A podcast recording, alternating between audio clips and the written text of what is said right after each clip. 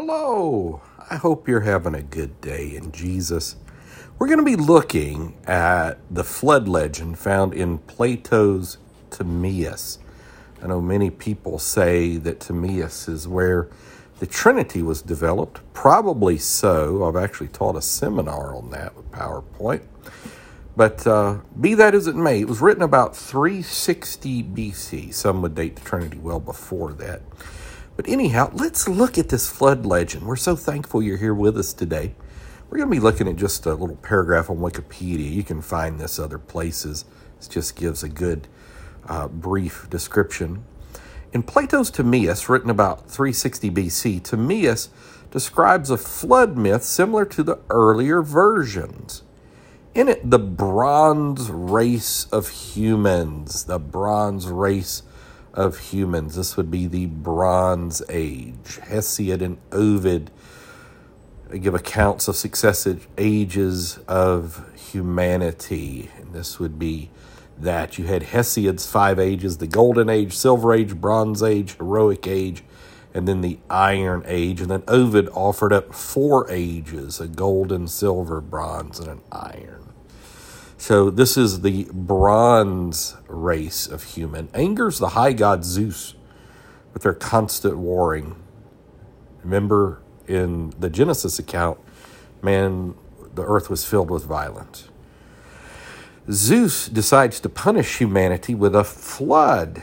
Interesting. The Titan Prometheus, who had created humans from clay, from clay, tells the secret plan to Deucalion. And I've done a, another podcast a few nights ago on Deucalion, advising him to build an ark in order to be saved.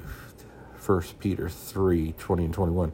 After nine nights and days, the water starts receding, and the ark lands, oddly enough, on a mountain.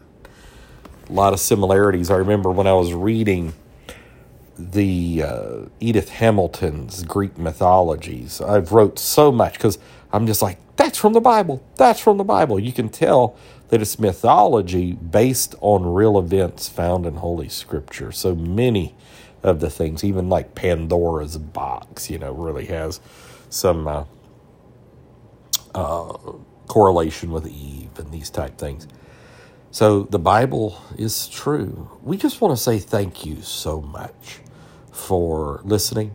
There's a coming judgment coming on this world. It's not going to be by a flood this time, it's going to be by a fire.